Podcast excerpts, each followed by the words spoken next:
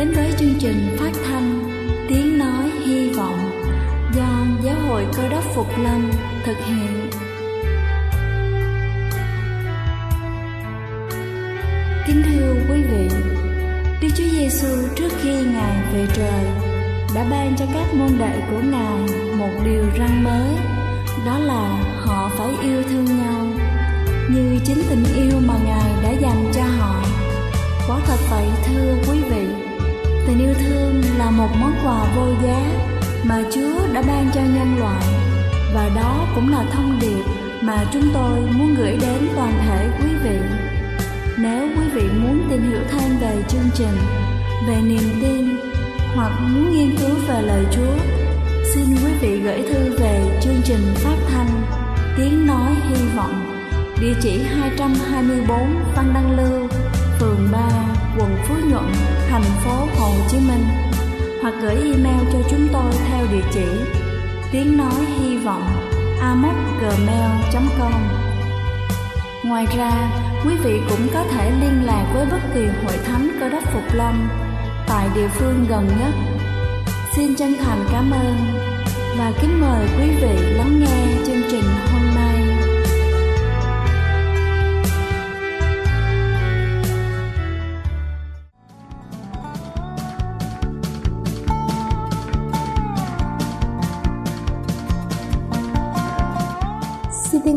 Chào quý vị khán giả trên khắp cả nước. Chúc quý vị có một buổi sáng làm việc thật hiệu quả. Kính thưa quý vị, lối sống và cách ăn ở hàng ngày của chúng ta vô cùng quan trọng. Học cách nhẫn nhịn và tha thứ là hai điều vô cùng khó khăn. Thế nhưng nếu như chúng ta cố gắng làm được điều đó, chúng ta sẽ thấy được kết quả cho cuộc đời này không hề lãng phí.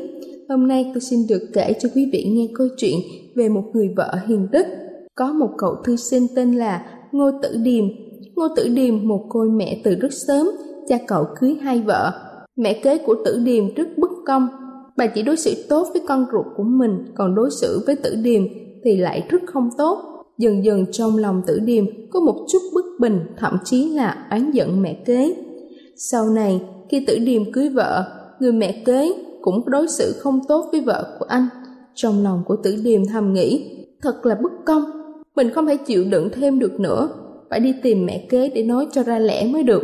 Thế là tử điềm bèn đi tìm mẹ kế nói chuyện, nhưng bị vợ bắt gặp. Vợ anh khuyên can rằng, chúng ta là con nên chịu nhịn một chút. Sau này, khi cha của tử điềm qua đời, ông có để lại ruộng đất và tiền bạc. Mẹ kế của tử điềm chỉ chia cho hai vợ chồng, một số ít ỏi. Còn hai mẹ con bà thì nhận hết phần tiền và ruộng đất còn lại. Lần này tử điềm quyết không nhẫn nhịn nữa mà lập tức đi tìm mẹ kế để đòi lại sự công bằng. Nhưng vợ biết được và ngăn cản lại, người vợ nói, có hại chịu thiệt là phúc. Hơn nữa chúng ta cần phải hiểu, đã là thứ của chúng ta thì có chạy cũng không thoát đâu. Có cái nào tranh được chứ? Càng tranh giành phúc báo càng bị hao tổn. Quả nhiên không lâu sau, vì người con riêng của mẹ kế và cha tử điềm có thói quen đam mê cờ bạc, nên toàn bộ tài sản đã nhanh chóng tiêu tan hai mẹ con người mẹ kế này phải ra đường xin ăn. Nếu là người bình thường, ở vào hoàn cảnh giống như tử điềm, chắc hẳn sẽ có người hả hê mà nghĩ rằng đúng là trời xanh có mắt. Nhưng vợ của tử điềm đúng là người hiểu lẽ đạo lý. Cô khuyên chồng đi tìm và đón mẹ kế cùng người em về nhà. Sau đó, mẹ kế và em chồng trở về nhà, hai vợ chồng tử điềm cùng giúp cho người em bỏ thói quen cờ bạc, khiến cho hai người vô cùng cảm động. Thế là từ đó trở đi, cả gia đình cùng sống chung với nhau vui vẻ và trang hòa. Về sau, hai vợ chồng tử điềm sinh được ba người con trai và cả ba người này sau khi trưởng thành đều thi đậu tiến sĩ. Quả là phúc báo cho những việc làm lương thiện của hai vợ chồng anh ta. Ba người con, từ nhỏ đã được mẹ dạy, giáo dưỡng, lại được tận mắt chứng kiến cách đối nhân xử thế của mẹ nên trong cuộc sống sau này luôn được mọi người kính trọng và gia đình hạnh phúc. Kính thưa quý vị, cho nên làm người đừng quá so đo, đặc biệt là với những người thân thiết của mình. Có thiệt thì hãy biết chịu đựng một chút, người khác thiếu nợ mình, Chúa chắc chắn sẽ trả lại cho mình. Đây là chương trình phát thanh Tiếng Nói Hy Vọng do Giáo hội Cơ đốc Phục Lâm thực hiện Nếu quý vị muốn tìm hiểu về chương trình hay muốn nghiên cứu thêm về lời Chúa, xin quý vị gửi thư về chương trình phát thanh Tiếng Nói Hy Vọng, địa chỉ 224 Phan Đăng Lưu, phường 3, quận Phú Nhuận, thành phố Hồ Chí Minh. Hoặc gửi email cho chúng tôi theo địa chỉ tiếng nói hy vọng gmail.com Ngoài ra, quý vị cũng có thể liên lạc với bất kỳ hội thánh cơ đốc Phục Lâm tại địa phương gần nhất. Xin chân thành cảm ơn và kính mời quý vị tiếp tục lắng nghe chương trình hôm nay.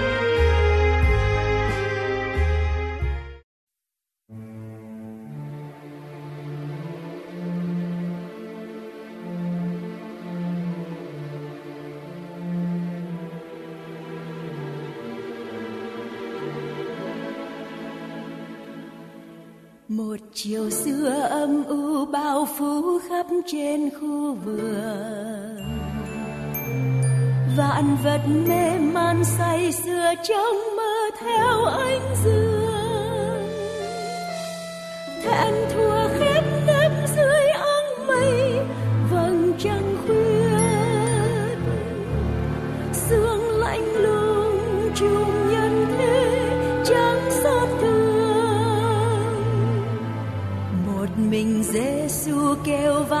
Thân thiết trong đêm trường. Nặng nề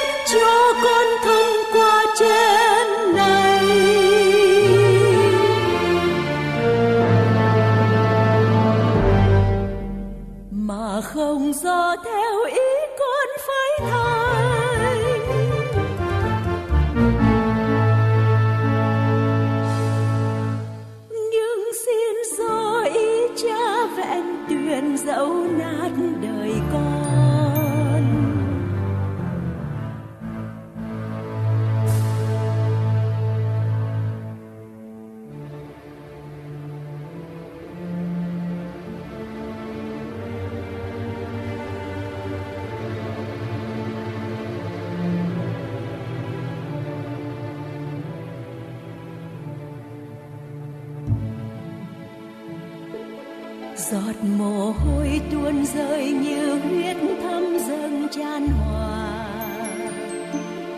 Lời cầu xin lâm ly càng lúc càng thêm thiết tha.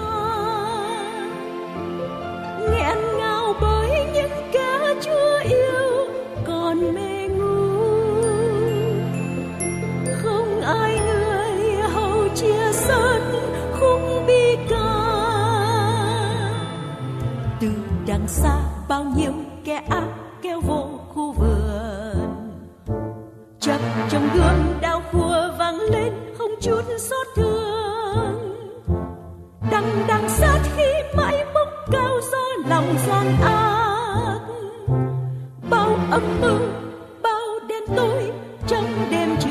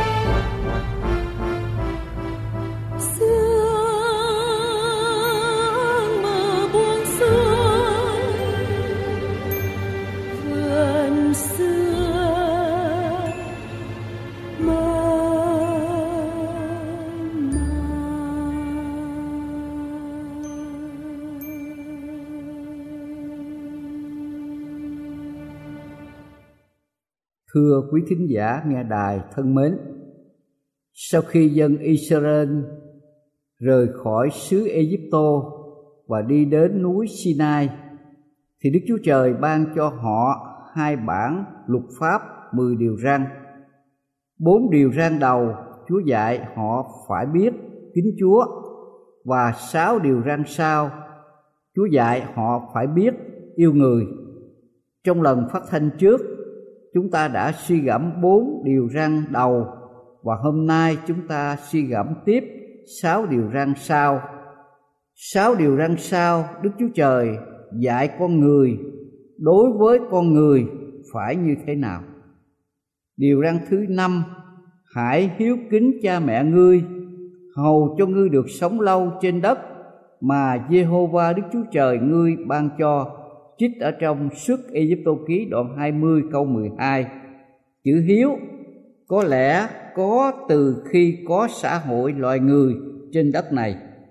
Hiếu thảo là một đức tính thiêng liêng của con người. Nó cũng giống như cái bản tính thiên bẩm của loài vật. Có lẽ vì vậy mà nhà thơ phan trần có câu, từ ô chim chóc vật thường còn mong kiếm chốn, tìm đường trả ơn. Thưa quý thính giả, chúng ta sinh ra đời này là do cha mẹ. Chúng ta trưởng thành là nhờ công ơn cha mẹ. Vì vậy, đạo làm con không thể vô ân, vô nghĩa đối với cha mẹ. Không ai trong chúng ta mà không thấm nhuần các câu ca dao tục ngữ sau đây công cha như núi thái sơn, nghĩa mẹ như nước trong nguồn chảy ra. Một lòng thờ mẹ kính cha, cho tròn chữ hiếu mới là đạo con. Điều răn thứ sáu, người chớ giết người, trích ở trong sức Egypto ký đoạn 20 câu 13 thế nào là sát nhân? Ghét người là sát nhân. Tại sao ghét người là phạm tội sát nhân? Tại vì ghét người, tức là không thương người, không ưa người, không thích người, mà không ưa, không thích, không thương thì dĩ nhiên muốn cho người đó bị hại hoặc bị chết. Vậy thì tại sao hôm nay người ta không sát nhân trực tiếp? Có phải vì người ta yêu thương, ưa thích người khác nên không phạm tội sát nhân tôi thiết nghĩ không phải. Nhưng vì người ta sợ ở tù hoặc mạng đền mạng, cho nên người ta không dám sát nhân trực tiếp. Vì từ khi tổ mẫu của loài người là bà Eva phạm tội cho đến ngày hôm nay, con người luôn luôn sống ích kỷ, ghen ghét và tranh cạnh lẫn nhau. Chúa có chủ trương giết người hay không? Chúa không chủ trương giết người cho nên hội thánh của chúa trải qua suốt hai mươi thế kỷ tức là sau công nguyên hội thánh của chúa luôn luôn chủ trương cứu người đem hạnh phúc đến cho người và đem sự sống vĩnh hằng đến cho con người. Sứ đồ Phaolô khi từ giả hội thánh Epheso, ông nói một cách quả quyết rằng tôi đã tin sạch về quyết của anh em. Nghĩa là sao? Nghĩa là sứ đồ làm tròn bổn phận của một con dân Chúa là không giết người. Ước gì mỗi người sống trên đất này hôm nay đều có tinh thần và thái độ dứt khoát giống như sứ đồ Phaolô thì thế giới này thật là hạnh phúc, thế giới này thật là bình an biết bao. Điều răn thứ bảy chớ phạm tội tà dâm. Trích ở trong sức Egypto ký đoạn 20 câu 14 Điều răn thứ bảy này dạy hai ý. Ý một Tà dâm là phá hoại gia đình và xã hội. Trong Hebrew đoạn 13 câu thứ 4 Chúa sẽ trừng phạt kẻ tà dâm. Mọi người phải kính trọng sự hôn nhân, trốn khuê phòng chớ ô huế vì Đức Chúa Trời sẽ đón phạt kẻ dâm dục cùng kẻ phạm tội ngoại tình. Tà dâm không chỉ làm hại nhà của mình mà còn phá hoại cả xã hội nữa. Nhà không chỉ nói về cái nhà để cho con người tạm che mưa đỡ nắng trên thế gian này, nhà ý nói ở đây tức là nói về dòng dõi họ hàng của con người. Cho nên khi chúa phán với abraham, cả nhà ngươi được phước, thì isaac gia cớp và nhiều thế hệ sau đó được phước của chúa. Thí dụ, người việt nam chúng ta thường hay nói, vua, các vua, khi là nhà nhà trần, nhà nguyễn, nhà lê, tức là cả họ hàng của vị vua đó ý hai, tà dâm không chỉ phá hủy gia đình, xã hội, cá nhân, kẻ tà dâm, mà còn phá hủy cả đền thờ của Đức Chúa Trời. Trong một Cô Đinh Tô đoạn 6 câu 19 sứ đồ Phaolô đã dạy, anh em há chẳng biết rằng thân thể mình là đền thờ của Đức Chúa Trời mà Đức Thánh Linh đang ngự trong anh em là đấng mà anh em đã nhận nơi Đức Chúa Trời và anh em chẳng thuộc về mình nữa hay sao? Thân thể con người là đền thờ của Chúa và trong một Corinto đoạn 3 câu 15 câu 16 cũng chép, anh em chẳng biết mình là đền thờ của Đức Chúa Trời và thánh linh của Đức Chúa Trời ở trong anh em hay sao? Ví có ai phá hủy đền thờ của Đức Chúa Trời, thì Đức Chúa Trời sẽ phá hủy họ, vì đền thờ Đức Chúa Trời là thánh, mà chính anh em là đền thờ.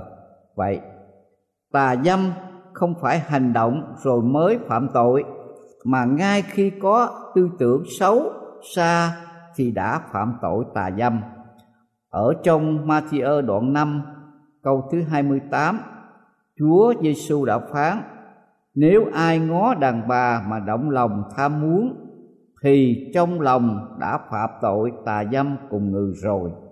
Tại sao khi chỉ mới có tư tưởng thì phạm tội tà dâm? Tại vì bất cứ tội lỗi nào cũng đều phát xuất từ tư tưởng trong lòng con người. Cho nên trong sáng thế ký đoạn 3 từ câu 1 đến câu 6 khi tổ mẫu của loài người là bà Eva chỉ có tư tưởng mà không trừ diệt, thì chính ý nghĩ đó sẽ đi đến hành động. Kinh thánh chép, người nữ thấy trái cây đó ăn ngon, lại đẹp mắt và quý vì mở trí khôn, bèn hái ăn, rồi trao cho chồng đứng gần, mình chồng cũng ăn luôn thưa quý vị, ma quỷ luôn luôn gieo hột giống, ác trong lòng chúng ta. Và nếu chúng ta tiếp tục nuôi dưỡng hạt giống ác đó bằng tư tưởng, thì có ngày nó lớn lên và sẽ hành động. Vì vậy, để không phạm tội tà dâm, chúng ta hãy nhờ ơn chúa sẵn sàng tiêu trừ hạt giống xấu xa và gian ác đó. Chẳng hạn như mắt không nên xem những bức tranh ô uế, lỗ tai không nên nghe những lời xấu xa, và miệng không nên nói những lời bất khiết. Điều răn thứ tám, ngư chớ trộm cắp. Trích ở trong sức Egypto ký đoạn 20 câu 15 trộm cắp là tội lỗi. Nhưng trong bài này tôi chỉ đề cập đến những trộm cắp mà nhiều người tưởng chừng như không phạm tội trộm cắp. Thí dụ, con cái sử dụng tiền bạc hoặc thức ăn, thức uống của cha mẹ không chánh đáng và không cần thiết, mặc dù tiền đó là của cha mẹ mình, nhưng nếu sử dụng không phải lúc, phải lẽ thì phạm vào tội trộm cắp. Tại sao? Tại vì người việt nam chúng ta có câu ăn cắp, quen tai, ngủ ngày quen mắt trước khi ở nhà sau khi sau đó thì ở ngoài đường công nhân viên chức ăn xén ăn bớt của chủ hoặc lãng công thay vì làm việc đó khoảng 8 tiếng đồng hồ thì kéo dài 10 tiếng hoặc 12 tiếng đồng hồ. Ngày nay có những từ ngữ dùng cho trường hợp này rất là hay. quan liêu, móc ngoặt, bao cấp, che đậy, vân vân. Người bán hàng thì thường hay cân thiếu, đông đo, không đầy đủ. Người thâu thuế thì lấy quá hoặc lấy không đúng mức đã quy định người đóng thuế thì không đóng đúng quy định hoặc đóng chậm trễ ngày giờ quy định người bán vé xe vé tàu thì phân biệt kẻ sơ người thân đó là những sự trộm cắp rất tinh vi đã đang xảy ra hôm nay. Điều răn thứ chín ngươi chớ nói chứng dối. Trích ở trong suốt Egypto ký đoạn 20 câu 16 đừng nói dối, vì nói dối là xấu, nói dối là tội lỗi. Không chỉ nói dối là xấu, nói dối là tội lỗi mà thôi, nhưng nói hành, nói xuyên tạc, nói la, nói tào lao, nói hạ danh dự người khác đều là nói xấu nói dối. Trong sách Epheso đoạn 4 câu thứ 29 sứ đồ Phaolô đã viết, chớ có một lời dữ nào ra từ miệng anh em, nhưng khi đáng nói, hãy nói một vài lời lành giúp ơn cho và có ích cho kẻ nghe đến. Hãy cẩn thận tối đa trong lời nói của mình. Và trong Epheso đoạn 5 câu 4 sứ đồ viết tiếp chớ nói lời tục tiểu, chớ diễu cợt, chớ giả ngộ tầm phào là những điều không đáng, nhưng thà cảm tạ Chúa thì hơn. Có một tôi tớ của Chúa đã viết, nói xấu là sự rủa xả cho cả hai phía. Cho phía, nói nặng hơn cho phía người nghe, chích ở trong thâm giao Đức Chúa Trời. Trang thứ 40 người xưa cũng đã nói tam sao thất bổn, cái miệng thật là tai hại. Cho nên, trong gia cơ đoạn 1 câu 19 sứ đồ căn dặn, hỡi anh em yêu dấu, anh em biết điều đó, người nào cũng hãy mau nghe mà chậm nói, chậm giận. Và điều răn thứ mười, ngươi chớ tham nhà kẻ lân cận ngươi, cũng đừng tham vợ người hoặc tôi trai tớ gái bò, lừa hay là vật chi thuộc về kẻ lân cận ngươi. Chích ở trong suốt Egypto ký đoạn 20 câu thứ 17 tham lam là cha đẻ của mọi tội lỗi. Tại sao tham lam là cha đẻ của mọi tội lỗi?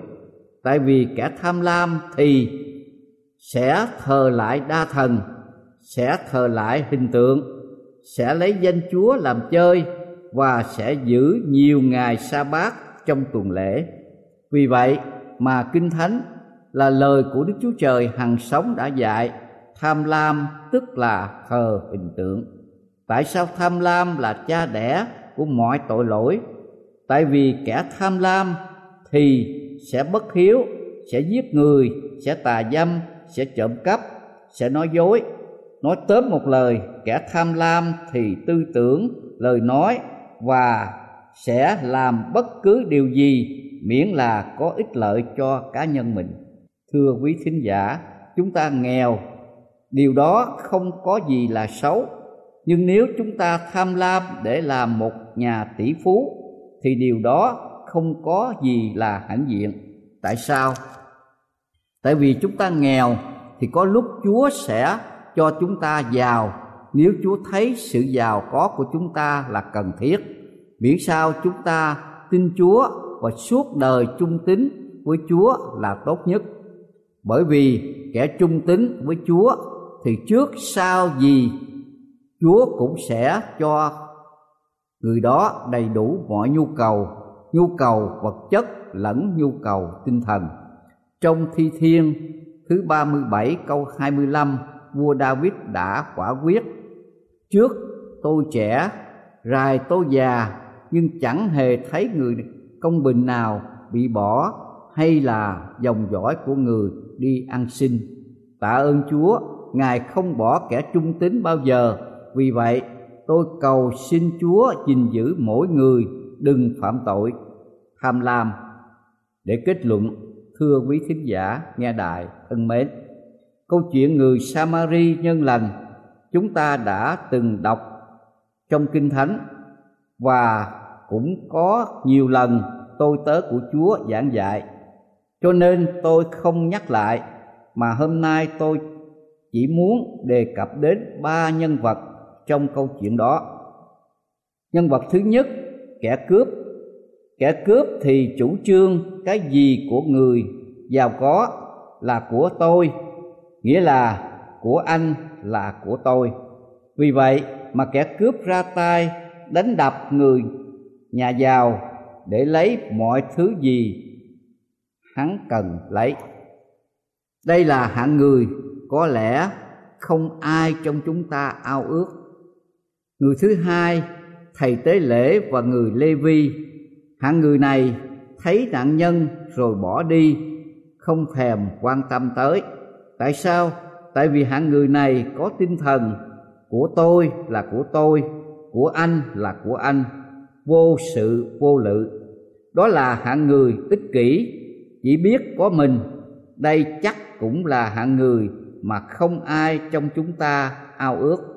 Và hạng người thứ ba, người samari. Người samari khi thấy nạn nhân, anh ta lật đật xuống con vật anh ta đang cởi, lấy rượu rửa vết thương, lấy khăn băng, vết băng bó vết thương lại và đỡ nạn nhân lên con vật mình cởi, đưa đến nhà quán và trả tiền viện phí cho nạn nhân. Tại sao người samari làm như thế? Tại vì người samari chủ trương của tôi là của anh và cái gì của tôi là của anh. Nói tóm một lời, người samari là người không tham lam chắc mỗi chúng ta hôm nay, ai cũng đều ao ước mình có tinh thần và thái độ của người samari, nghĩa là không tham lam. Amen.